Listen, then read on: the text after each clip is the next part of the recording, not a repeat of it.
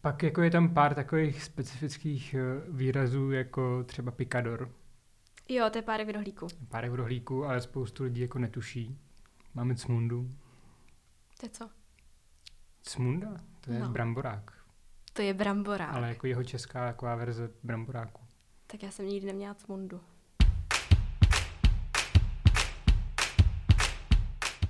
Ahoj, moje jméno je Adel a moc vás vítám u nové epizody podcastu Evergreen.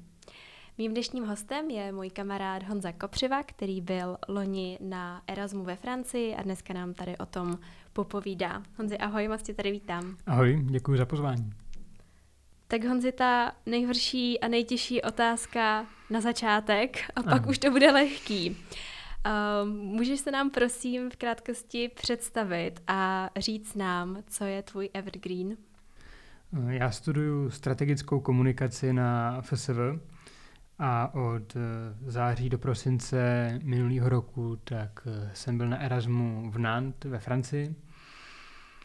A eh, můj evergreen, to je, to je taky těžká otázka. Eh, Řekl bych, že muzika, protože mě provází vlastně všude a rád objevuju nový interprety, ale zároveň mám kapely, ke kterým se pořád dokola vracím a je to takový můj evergreen, že ať už se děje cokoliv, tak eh, je nějaká, je nějaká muzika, ke který se vracím. A zároveň je to i hm, něco, díky čemu člověk může poznávat eh, nový místa, nový lidi. Právě třeba o tom, o tom asi ještě budeme mluvit později. V Nantes je skvělá eh, hudební scéna, je tam spoustu klubů hudebních, eh, jako undergroundových. A, a člověk díky tomu pozná jako zase trošku jiný, jiný svět. No. Tak jo, Honzi, tak já ti děkuji za představení a než se dostaneme ještě přímo k povídání o Erasmu, tak bych začala tématem francouzštiny, protože to je přece jenom jazyk, který není úplně tak obvyklý, nebo respektive asi mě nenapadá nikdo jiný z mých kamarádů, který mluví francouzsky, takže je to takový první bod, který bych se tady na který bych se tady chtěla zaměřit. A zajímalo by mě, jak ses vlastně tady k tomuhle jazyku dostal, kdy se ho začal učit. Já jsem se francouzsky začal učit na česko-francouzském gimplu v táboře. Je to šestiletý bilingvní gymnázium a já jsem tam studoval dva roky. Potom teda jsem ve francouzštině pokračoval i na gimplu v Praze a díky tomu jsem měl nějaký základ, ale naposledy jsem francouzsky mluvil eh, u maturity. Mm-hmm. A od té doby jsem tu francouzštinu aktivně vůbec nepoužíval. A takže když jsem odjížděl do Francie, tak to byly čtyři roky, co jsem ten jazyk vlastně vůbec aktivně nepoužíval a byl to taky jeden z důvodů, proč jsem chtěl do Francie, protože mi přišlo, že to je škoda, abych to zapomněl úplně, ale odjížděl jsem tam s tím, že jako ten level není jako úplně dobrý a, a myslím, že mi to pomohlo. No. A jak rychle se ti podařilo se rozmluvit a zase se do toho dostat? Nějakou dobu to trvalo a jsem rád, že vlastně všechny předměty jsem měl v angličtině, um, plus tam byl kurz francouzštiny, ale eh, to by bylo určitě jako o dost těžší vlastně jako do toho naběhnout hned a mít v té francouzštině předměty, to by byl ještě jiný level.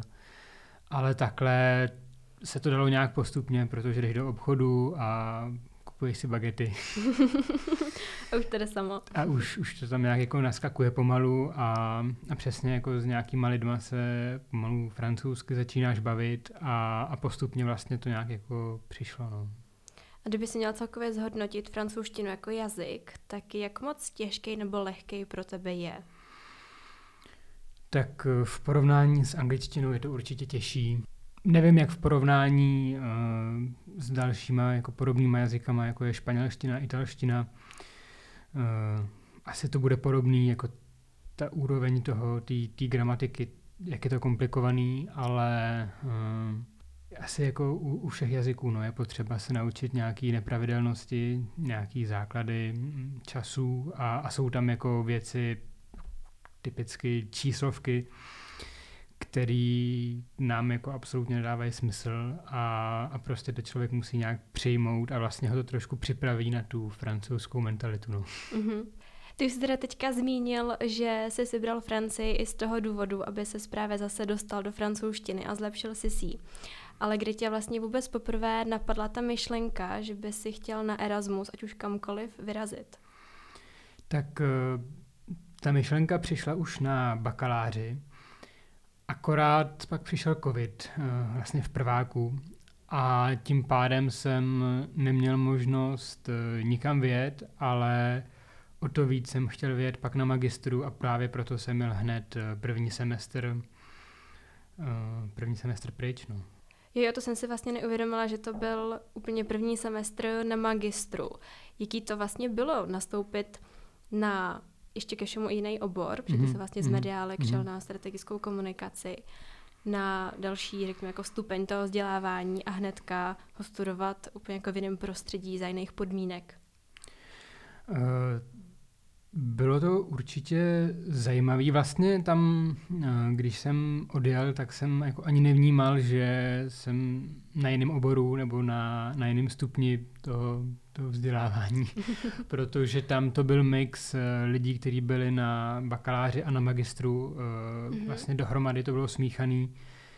A to, co jsem studoval ve Francii, tak to byl jako marketing, média a, a taky jako všechno dohromady mix různých uh, předmětů. Takže se to tak hezky propojilo, že tam byly ještě jako nějaký mediální předměty a nějaký víc už zaměřený na marketing a potom, když jsem se vrátil, tak teda po prvotním nějakým šoku kulturním, uh, když začal ten semestr, tak uh, už to zase bylo jako víc marketingově zaměřený a vlastně to jako docela hezky navazovalo. No. Akorát samozřejmě tam člověk pak přijde eh, do skupiny lidí a nikoho tam nezná hmm. a jako je tam tak, no, tak jsem tady. Takže to vlastně takový dobrý přechod mezi těma mediálkama a marketingem. Jo, jo, jo. Hmm. Kdyby si měl svůj Erasmus nějak schrnout, než nám o něm povíš víc, tak eh, jak by si ho v krátkosti popsal? To se popisuje strašně těžko. Já bych řekl, že to je jako nepopsatelná zkušenost, a kterou si každý musí nějak prožít, pokud jako člověk chce opravdu zjistit, eh, jaký to je. Eh, určitě to změní jako pohled na, na různé věci a, a člověk se naučí spoustu věcí jednak o sobě a, a jednak uh, o, o všem možným. No. Jako je, toho, je toho hodně a uh, určitě je fajn vypadnout tady, tady odsud a, a vidět, jak to může fungovat jinde a pak uh, mít nějaký aspoň jako malý porovnání. No. Mm-hmm. Napadlo by ti něco, co tě třeba nejvíc mile překvapilo, nebo co si nejvíc ocenil, ať už celkově na Francii, nebo na té konkrétní univerzitě, kde jsi studoval? Protože myslím, že tady s tím se asi hodně jako pojí přesně to nějaké očekávání, takže záleží i třeba asi s jakým očekáváním tam právě mm-hmm. jedeš. Myslím, mm-hmm. že mhm. o to se i hodně mm-hmm. třeba odvíjí pak nějaký ty prvotní dojmy. Jasně. Takže jak jsi tady to vlastně měl, co jsi třeba očekával a co tě pak překvapilo? Tak já jsem eh, tam měl s tím, že francouzi nejsou úplně příjemní lidi a že uh, nemají úplně rádi cizince a ty očekávání v tomhle směru vlastně nebyly vůbec žádný. A ta univerzita, viděl jsem její webové stránky, Instagram, vypadalo to hezky, ale taky jsem jako absolutně nevěděl, co čekat eh, nebo do čeho jdu. A pak teda jako ten největší šok hned po příletu, tak eh, byly ty lidi, no. Byly ty místní, kteří byli strašně fajn. Naprostá většina z nich eh, tak to byli příjemní lidi, kteří eh, se snažili pomoct a to i lidem, kteří francouzsky nemluvili. Není to tak, že když člověk by začal anglicky, že by rovnou jako tamhle McDonald. Ale opravdu byli, byli příjemní, snažili se pomoct. A hned první den, co jsem přiletěl, tak ještě vlastně jsem neměl ubytování na kolej. Kvůli nějaký administrativě, tak ta první noc jako jsem tam ještě nemohl zůstat a byl jsem v Airbnbčku a to vlastně bylo jako úplně nejlepší přivítání, jaký jsem mohl mít, protože jsem byl, jsem měl pronátý pokoj u staršího manželského páru, který byl strašně fajn a večer jsme si tam společně dali víno a oni mi jako říkali, co tam je k vidění a, a jako vůbec něco o, o, o tom městě, o okolí a, a prostě jsme si tam povídali. A, a bylo to vlastně jako nečekaný a, a opravdu příjemný a pak už se to takhle jako táhlo dál, no, že ty francouzi mě překvapili tím, jak jsou, uh, jak jsou přívětiví. Já si myslím, že přesně tady to, to, že strávíš takhle nějaký čas přímo s těma místníma lidma, že to vlastně fakt získává ten pobyt a ten zážitek úplně jiný rozměr, protože se fakt dostaneš do toho prostředí a přesně se přesouváš jako z toho, z té role jenom fakt toho turisty do toho, že tam fakt jakoby žiješ a začlenuješ se tam, mm. což si myslím, že ti dá jako úplně jiný vhled přesně jako do toho prostředí i na ty lidi. Že to je úplně něco jako jiného, než prostě když tam přesně jenom jako chodíš mezi dalšíma turistama a vlastně ani nepřijdeš třeba jako do styku s těma místníma lidma. Určitě, no, určitě. To je obrovský rozdíl a jako přesně pokud člověk někde uh, nežije nebo nezůstane díl, tak nemá šanci vlastně tohleto poznat a, a je to obrovský rozdíl. A ty jsi byl ve Francii ještě před Erasmem? Byl jsem ve Francii e, několikrát, ale přímo konkrétně v Nantes jsem nebyl nikdy předtím. Uh-huh. A měl to vždycky teda spíš jenom takový ten turistický jo, rozměr jasně, právě. vždycky uh-huh. to bylo pár dní, týden, uh, klasicky a byla to úplně jiná zkušenost, než uh, tam potom zůstat takhle na díl. No. Takže ti to přesvědčilo v tom, že tvrzení, že francouzi jsou protivní, je fakt jenom mýtus. Jo, buď jsem měl štěstí, a, a nebo je to mýtus. No. A co se týče třeba toho univerzitního života, tak jak moc v kontaktu jste tam byli třeba právě s francouzima a jak moc jste tam byli vy jako erasmáci? Hmm. Tak uh, Tady bylo zajímavé to, že uh, tahle ta univerzita si zakládala na tom, že je mezinárodní a vlastně nutila i ty francouzský studenty, aby odstudovali určitý počet předmětů v angličtině.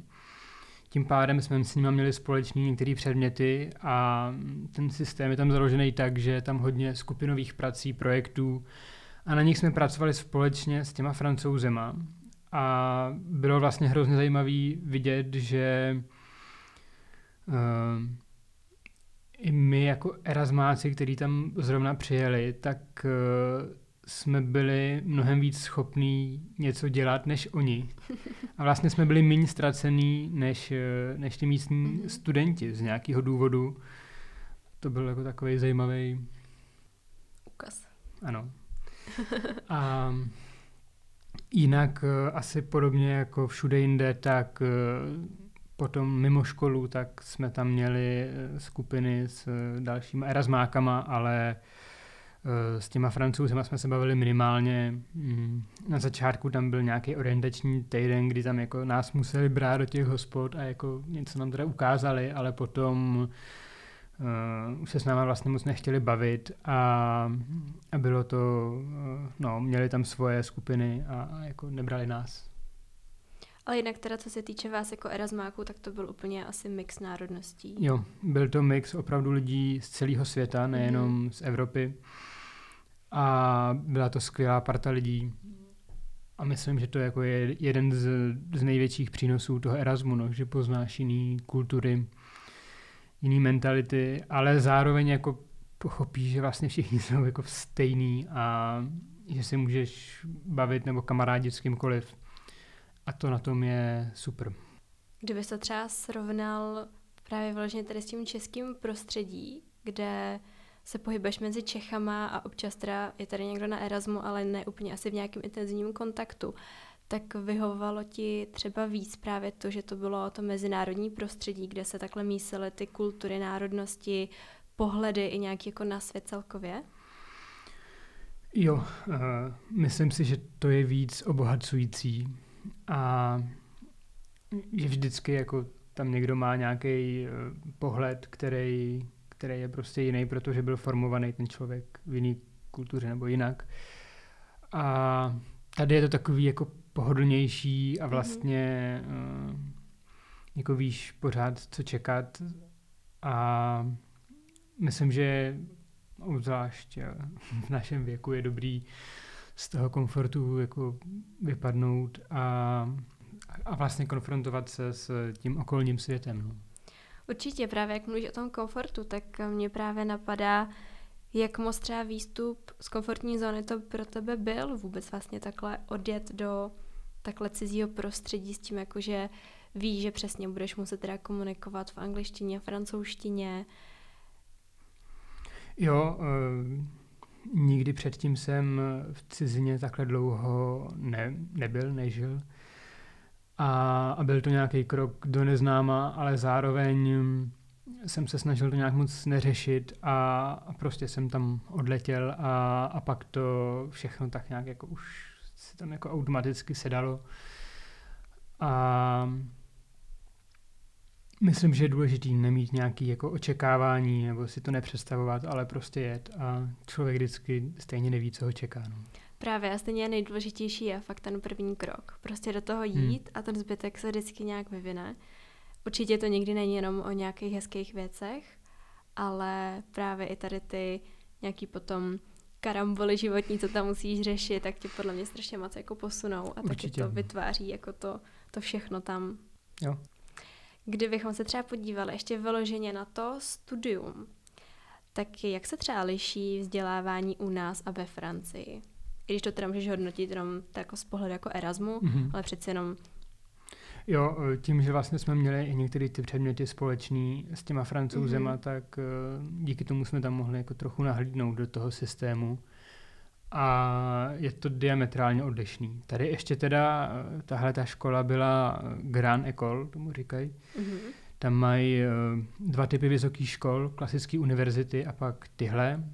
A mm, liší se to právě jako přístupem ty klasické univerzity jsou podobnější těm našim a je tam víc nějaký klasických jako přednášek a je to o něco víc uh, způsob výuky, na který jsme zvyklí.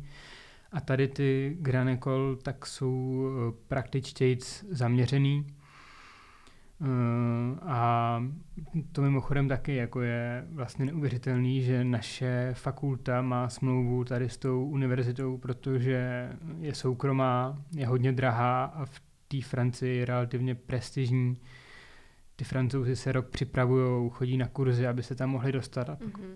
Platí jako hodně peněz, aby tam mohli studovat a my tam jako můžeme se darmo na půl roku, vlastně až na rok. Tam ta smlouva byla, že teoreticky by tam člověk mohl být na dva semestry. A nikdo tady o tom moc neví, že jako tahle ta možnost je, takže doporučuji. Ale zpátky k tomu. Um, je to mnohem víc praktický. Je to založený na nějaký diskuzi, ať už jako s profesorem, anebo s ostatníma uh, spolužákama. A No, učí se tam vlastně v blocích, kdy ten před jeden kurz nebo jako jeden blok té výuky tak má čtyři hodiny většinou. Mm-hmm. S tím, že první dvě hodiny je nějaká přednáška, samozřejmě do toho můžeš jako vstupovat otázky a, a všechno. A ty další dvě hodiny tak je praktická aplikace toho, co se tam jako naučíš, nebo co ti ten učitel se snaží předat ty první dvě hodiny a rovnou uh, se tě hodí do nějakého týmu lidí a musíš udělat nějaký výstup a ten se na konci té hodiny odezdá a potom se hodnotí. Pak jako tady z toho průběžného hodnocení, tak eh, se ti taky skládá závěrečná známka s tím, že ale na konci pak jsou normálně ještě testy, zkoušky a vlastně té škole jsem se tam věnoval mnohem víc, než jsem čekal, že se budu věnovat a bylo to, bylo to mnohem náročnější než eh, studium tady. Myslím, že jsem tam tomu jako věnoval víc času, než během tří let, co jsem studoval tady na bakaláři skoro. A takže nebyla to jenom jedna velká party, to učení tam taky muselo úplně, padnout. Úplně, úplně ne, no. Jako, možná, že ve Španělsku by to bylo jinak. ale tady té školy bylo relativně dost a pak vlastně poslední eh, měsíc a půl tak už byl jako hodně brutální, protože tam jako byly deadliny všech těch skupinových projektů a do toho nějaký zkoušky a ty lidi už začali být jako i naštvaný vlastně na sebe zájemně, protože že skupinový práce vždycky tam někdo má pocit, že toho udělal víc a že někdo toho dělá málo. A pak jako už mi to přišlo až přehrocený na to, že tam jsme jako na Erasmu a že bychom si to měli i užít, tak ten poslední měsíc už jsme jako se ani nevídali moc, nechodili jsme do hospod, protože jsme byli unavení a protože jsme se potkávali mimo školu na těch projektech a už jsme se jako navzájem měli chvílema plný zuby.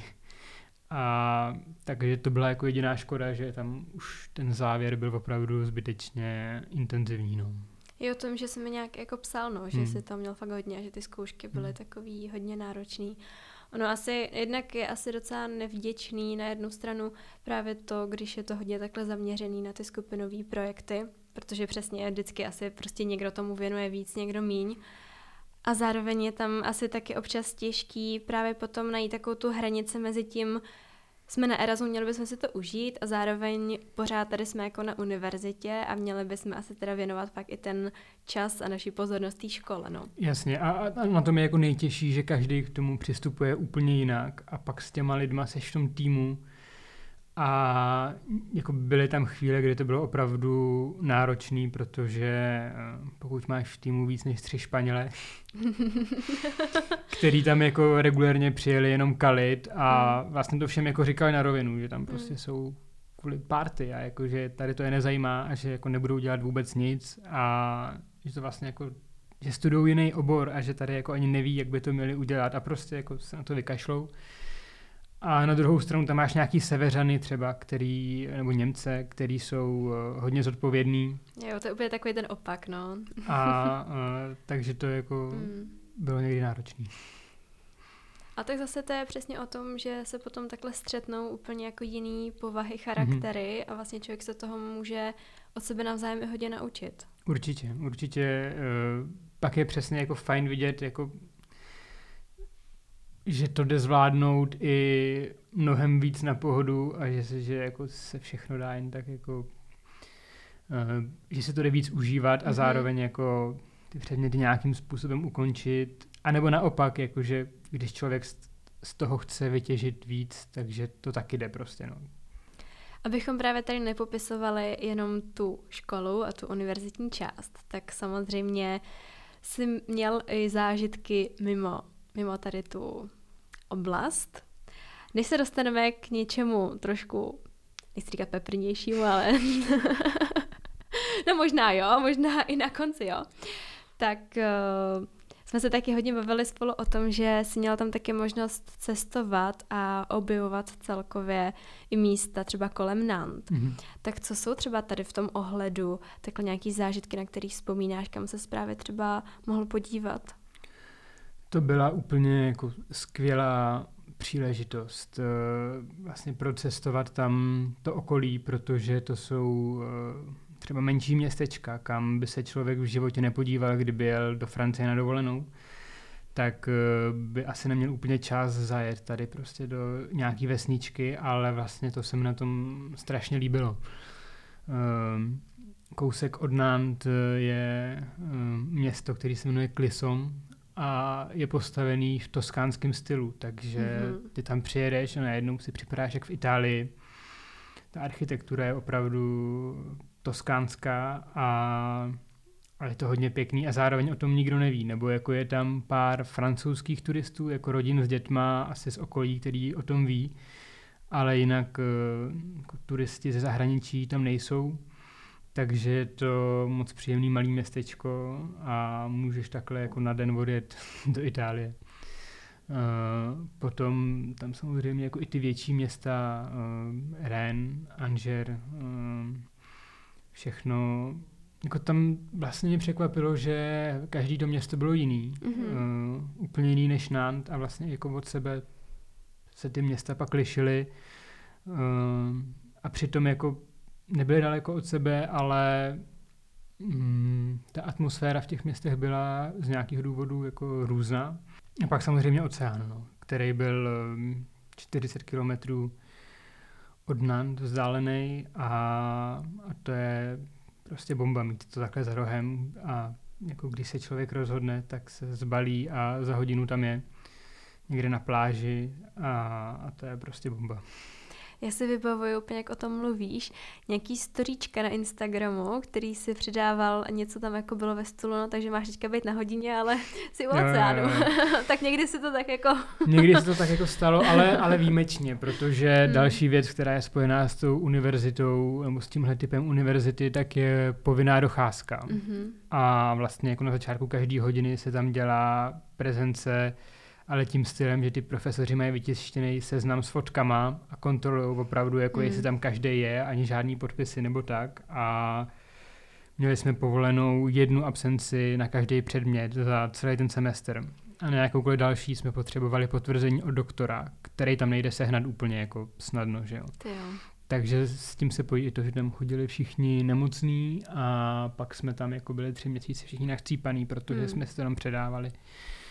Um, ale zpátky teda k tomu, tak um, jednou ale takhle jsem, nevím, jestli už nám něco odpadlo, nebo jestli jsem to zabalil, ale prostě jsem se sebral a ze školy jsem jel na nádraží a, a jel jsem do Porníku, což byla moje srdcovka, právě městečko malinký u oceánu, kde bylo spoustu malých pláží, kde vůbec nikdo nebyl. Kamenný útesy, písek a, a byl tam strašný klid, no. Bylo to, bylo to hodně fajn. A ještě jako do října se tam dalo koupat, takže to bylo, to bylo no, super. No, krásný.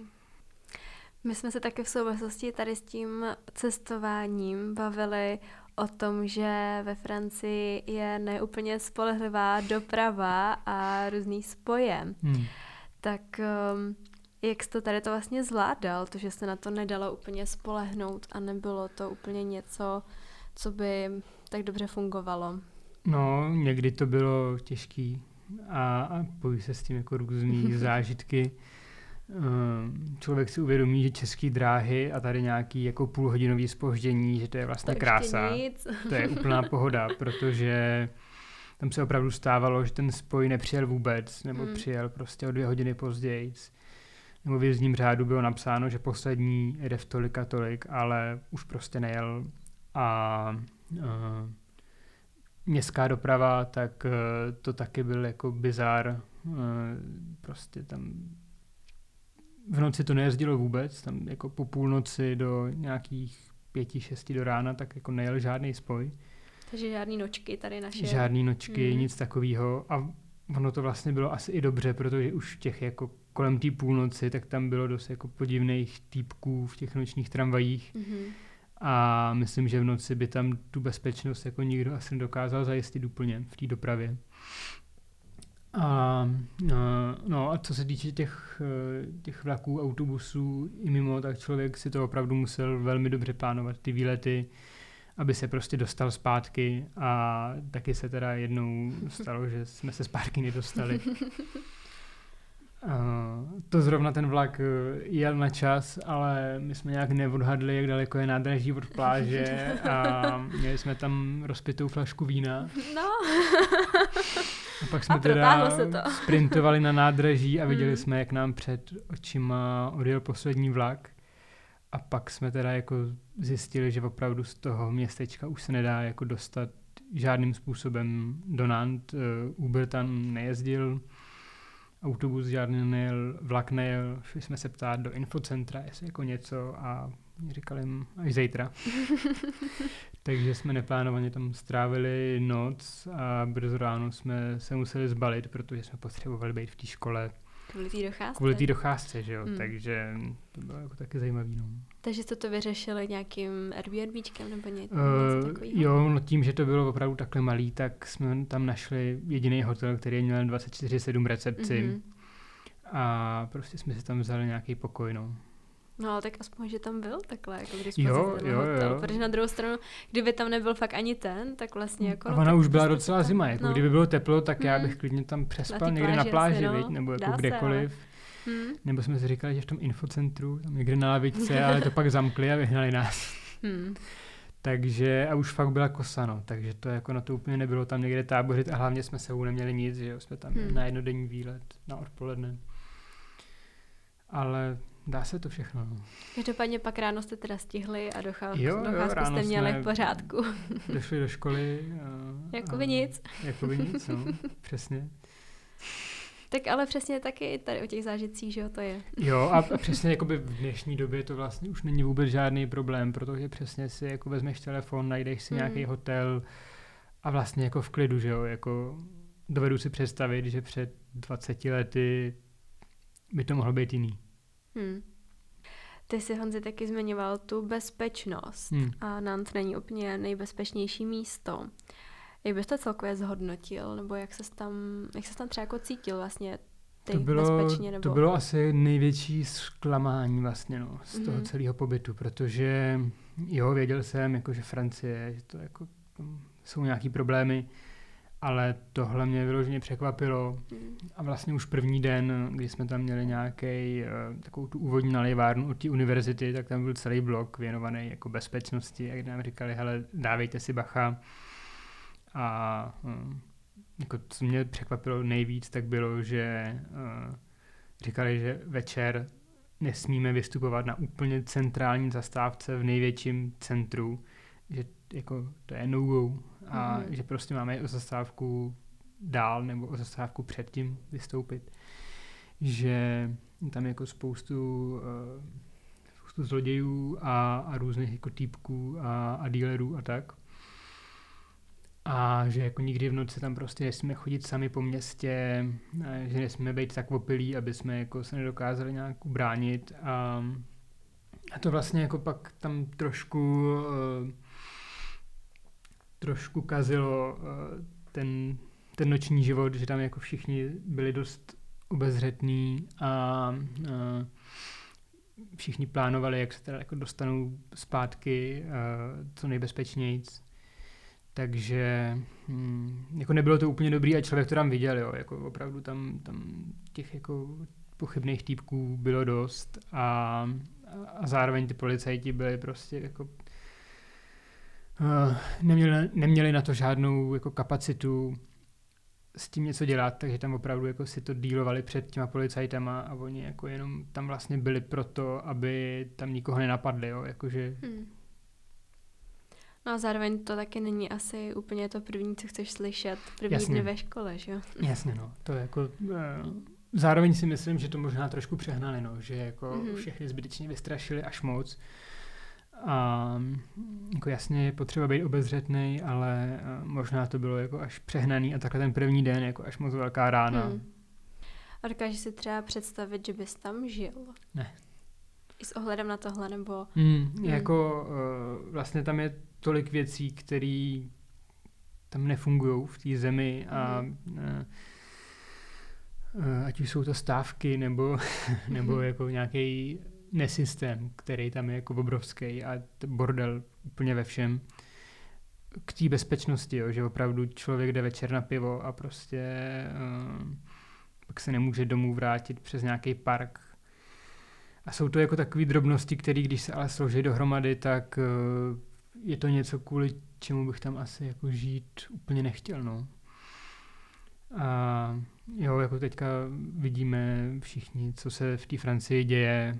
A já jsem tam zažil taky nějaký stávky, nebyly takhle jako brutální, takhle násilný, ale i jako když byly ty nenásilný, tak večer tam byl pěkný bordel a přesně jako uh, jednak nejezdí městská, uh, nefungují menzy, uh, některé obchody se k tomu jako přidávají a, a je to takový, že jako člověk se nemůže spolehnout na nic, no. Hm. Když jsou ty stávkovací dny, nelítají letadla, protože stávkují zaměstnanci na letištích a teďka teda stávkují popeláři, což je taky super, ty odpadky všude a, no a pak když začnou zapalovat auta a, a rabovat výlohy, tak to je přesně něco, kde se jako ukáže ten problém, že hm, se na ty demonstrace nabalí hm, frustrovaní přestěhovalci, který té situace využijou a přesně tam jako si vyrabují obchod a udělají tam ještě větší bordel a,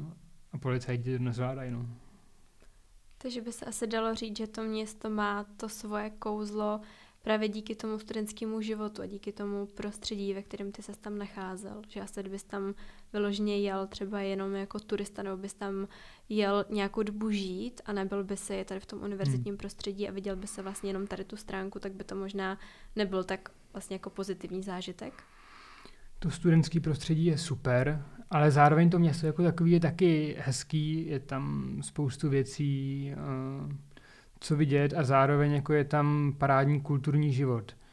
Eh, je tam spoustu hudebních klubů, je tam spoustu galerií a, a vlastně myslím si, že kdyby tam člověk žil jako i bez toho studia, takže se tam dají najít tady ty místa, kde hm, člověk může potkat i nějaký lidi a, eh, a že by to vlastně jako šlo.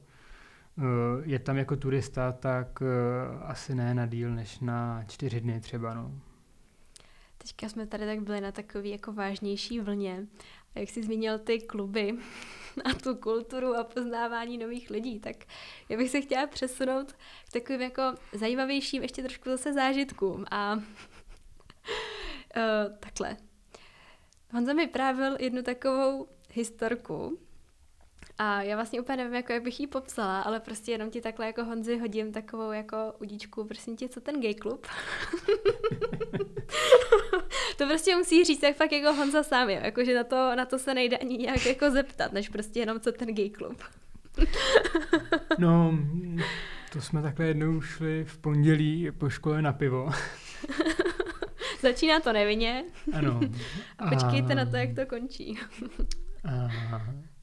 No a tak těch piv bylo víc. A vlastně jsme v tom podniku vydrželi až do zavíračky a potom e, tam kamarádi ze Španělska zaveleli, že se půjde ještě do klubu a že znají nějaký klub, který je za rohem a že to je jediný otevřený klub v pondělí prostě tam jako v centru a, a že se tam jako můžeme přesunout a dobrý. Tak jako všichni už jsme něco jako měli vypitýho, tak říkáme jasně, jdeme. tak jsme se tam jako přesouvali a, no, a když jsme tam přišli, tak uh, mě teda jako překvapilo, že tam jsou stripterský tyče. Naštěstí tam jako tancovali jenom oblečený lidi a jako jenom ty návštěvníci.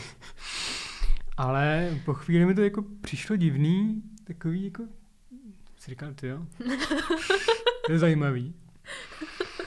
A, a pak jsem teda jako zjistil, že to je teda gay klub.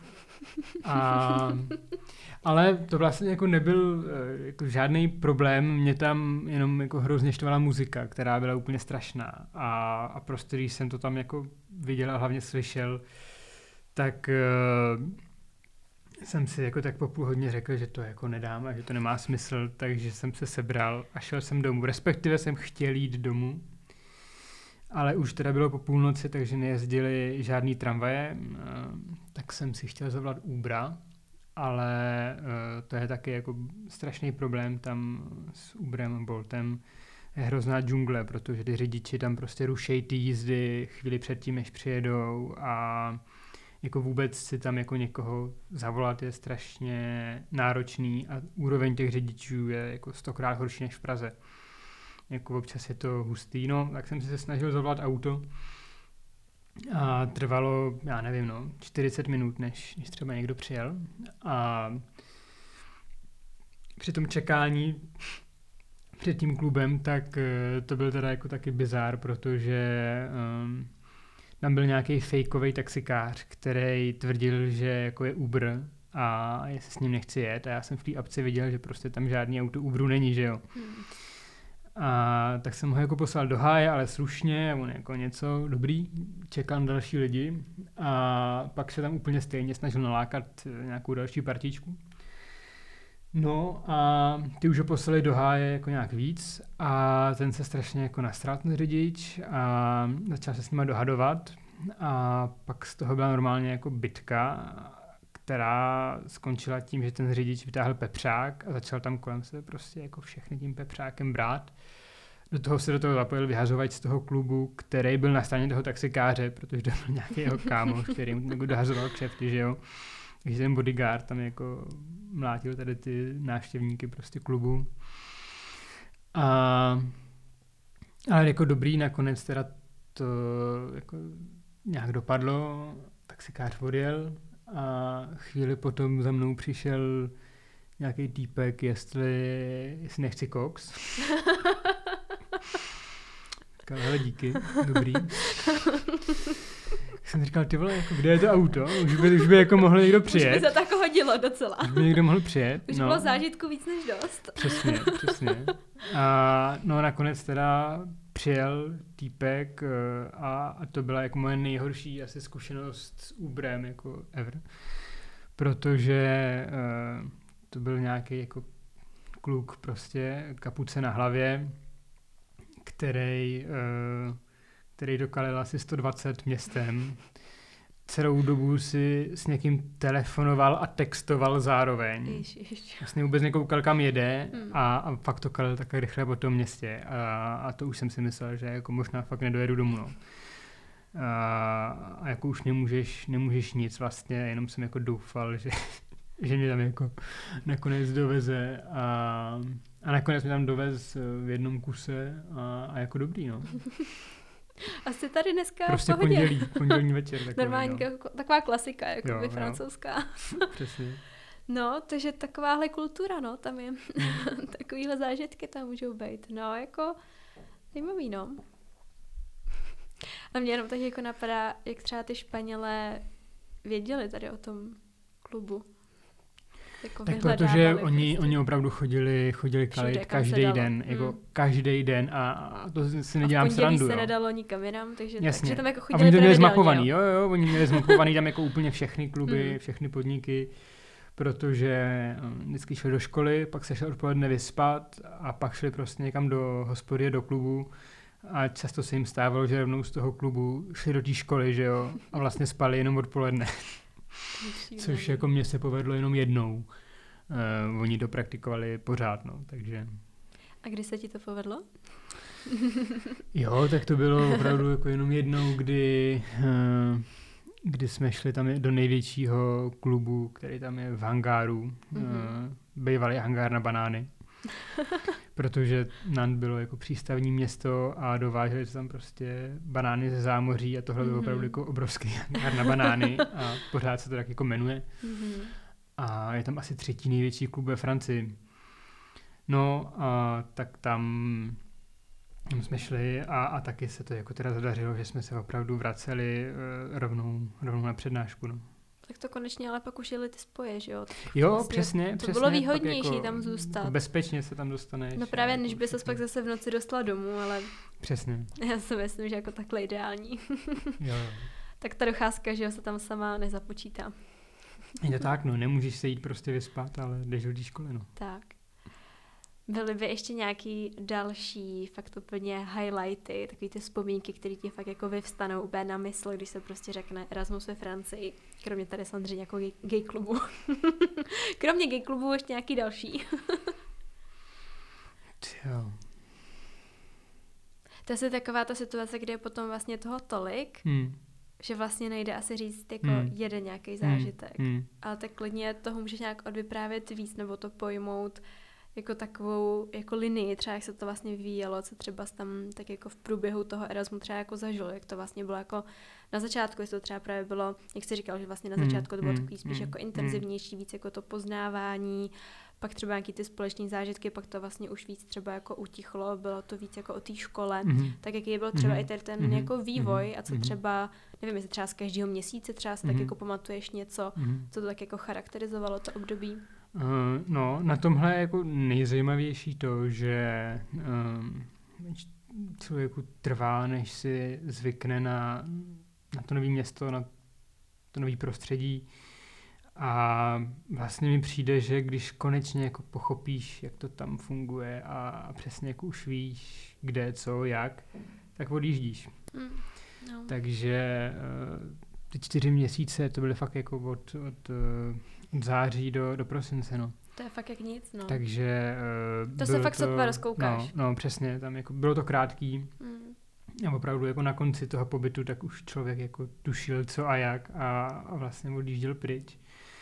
Uh, ale jasně, no, na tom začátku tak jako opravdu člověk netuší a snaží se tam jako si zjistit všechno, zajistit si všechny potřebné papíry a, a co potřebuje. Mm, zároveň se tam poznáváš s těma spolužákama a, a furt se jako někam chodí v nějakých větších skupinkách, že tak bývá. A pak postupem času tam jako se ty lidi poznávají líp, takže se to trošku rozmělňuje a, a pak teda začneš jezdit na ty výlety, což je, což je super. Začneš eh, poznávat kuchyni a mm, ten jako pak začne postupně nabíhat i nějaký ten stereotyp vlastně, který ale tam se strašně jednoduše rozbítí, no, protože tam spoustu věcí, jako co objevovat a, a to je vlastně jako asi ten nej, to, to nejlepší věc, ten největší highlight, že tam pořád je jako co dělat a nové věci, které člověk může zažít, vyzkoušet a když cítíš, že už jako najednou opravdu jsi v nějakém stereotypu, tak řekneš, hele, to je přece kravina a můžeš jet kamkoliv nebo prostě jít kamkoliv. A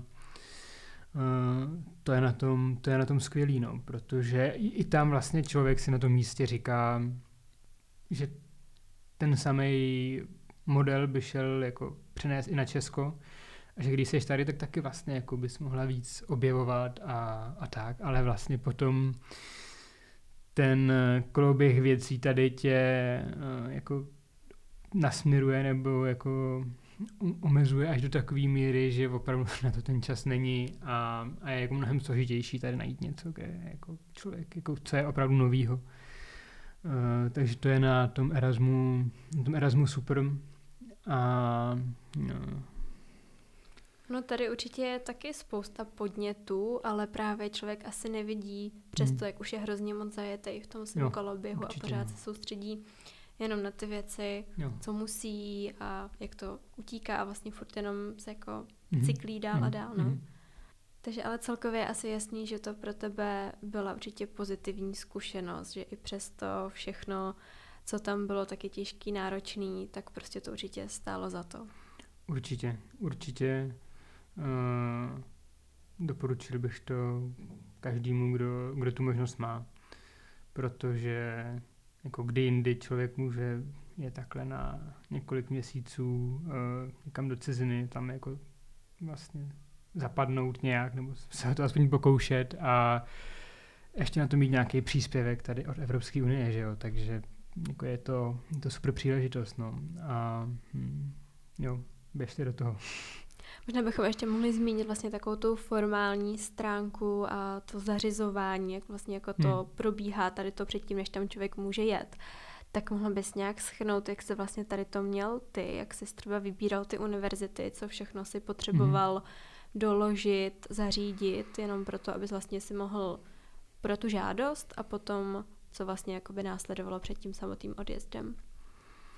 No, eh, toho papírování bylo hodně. Mm. Vlastně eh, před tím odjezdem a i potom po, po návratu. A hm, člověk musí si uh, sestavit nějaký ten studijní plán, který musí schválit garant tady u nás, pak garant tam, a pak to musí podepsat ještě někdo jiný, člověk s tím musí jako oběhnout to kolečko.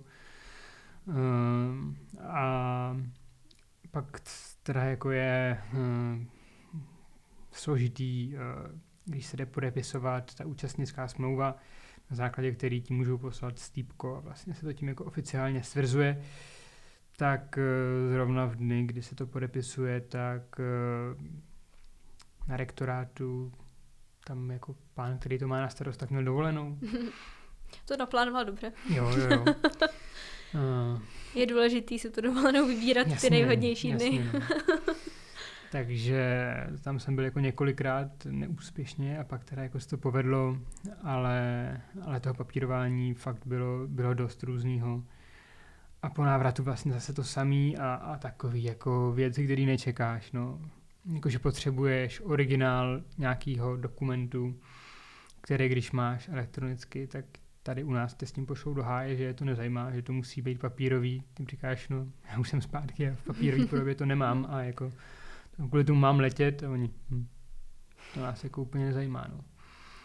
A pak je to jako o tom to nějak vykomunikovat teda s tím koordinátorem zahraničním, hm, jestli nějaký jako elektronický podpis, nebo jestli poštou to můžou poslat, nebo jak. A e, celá ta anabáze mi trvala třeba jako měsíc a půl, než jsem jako dokázal dostat ten papír v nějaký podobě, aby tady jako s tím byli spokojení. A to je jako něco, co člověka může demotivovat, ale no, pořád jako to za to stojí. No. Nemělo by ho to odradit. Ano. No a tebe to teďka vlastně všechno tady to papírování bude čekat znova. Hmm. Možná už zase nabíháš tady na ten proces, protože tě čeká další Erasmus v rámci magistra. Je to tak, no. Um, Kam to bude? Bude to do Lisabonu. Mm-hmm. A Těším se na to, ale teda teďka se mi připomněla celý ten proces toho papírování. Takže už se vlastně který, netěšíš. Přesně, který, to se mi to úplně zkazila. no jasně. Který, kterým budu muset znova mm. projít, mm. ale doufám, že to bude o trochu lepší, když už vím aspoň trochu co a jak, uh, ale a už budu vědět teda na co si jako dávat bacha, který papíry jako je potřeba mít fyzicky. ale, ale jo, no. Uh, a podle čeho jsi si bíral právě Lisabon? No, to bylo už jako vlastně takový, že jsem to jenom jako zkoušel. Mm-hmm.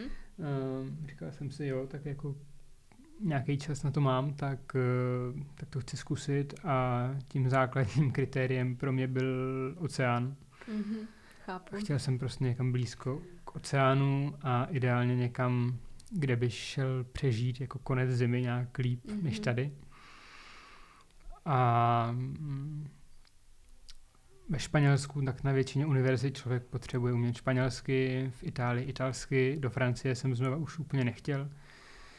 A tohle to byla jediná univerzita v Portugalsku, kde je ta výuka v angličtině. Tak uh, jsem to tam zkusil podat a z nějakého jako důvodu to vyšlo. No. Uh, na druhém místě jsem měl uh, Dubrovník, to teda jako nebyl oceán, ale moře, ale jako uh, Taky by se dalo, no. Taky, taky by to bylo pěkný, no.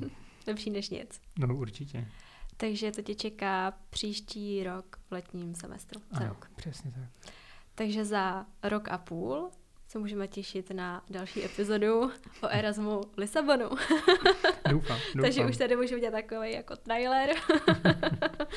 Za rok a půl očekávejte. Pokud všechno dobře dopadne, tak určitě. Tak, určitě jo.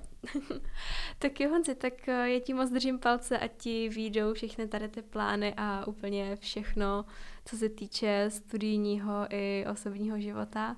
Ať se ti moc daří a děkuji ti moc za dnešní rozhovor. No já děkuji a děkuji za pozvání.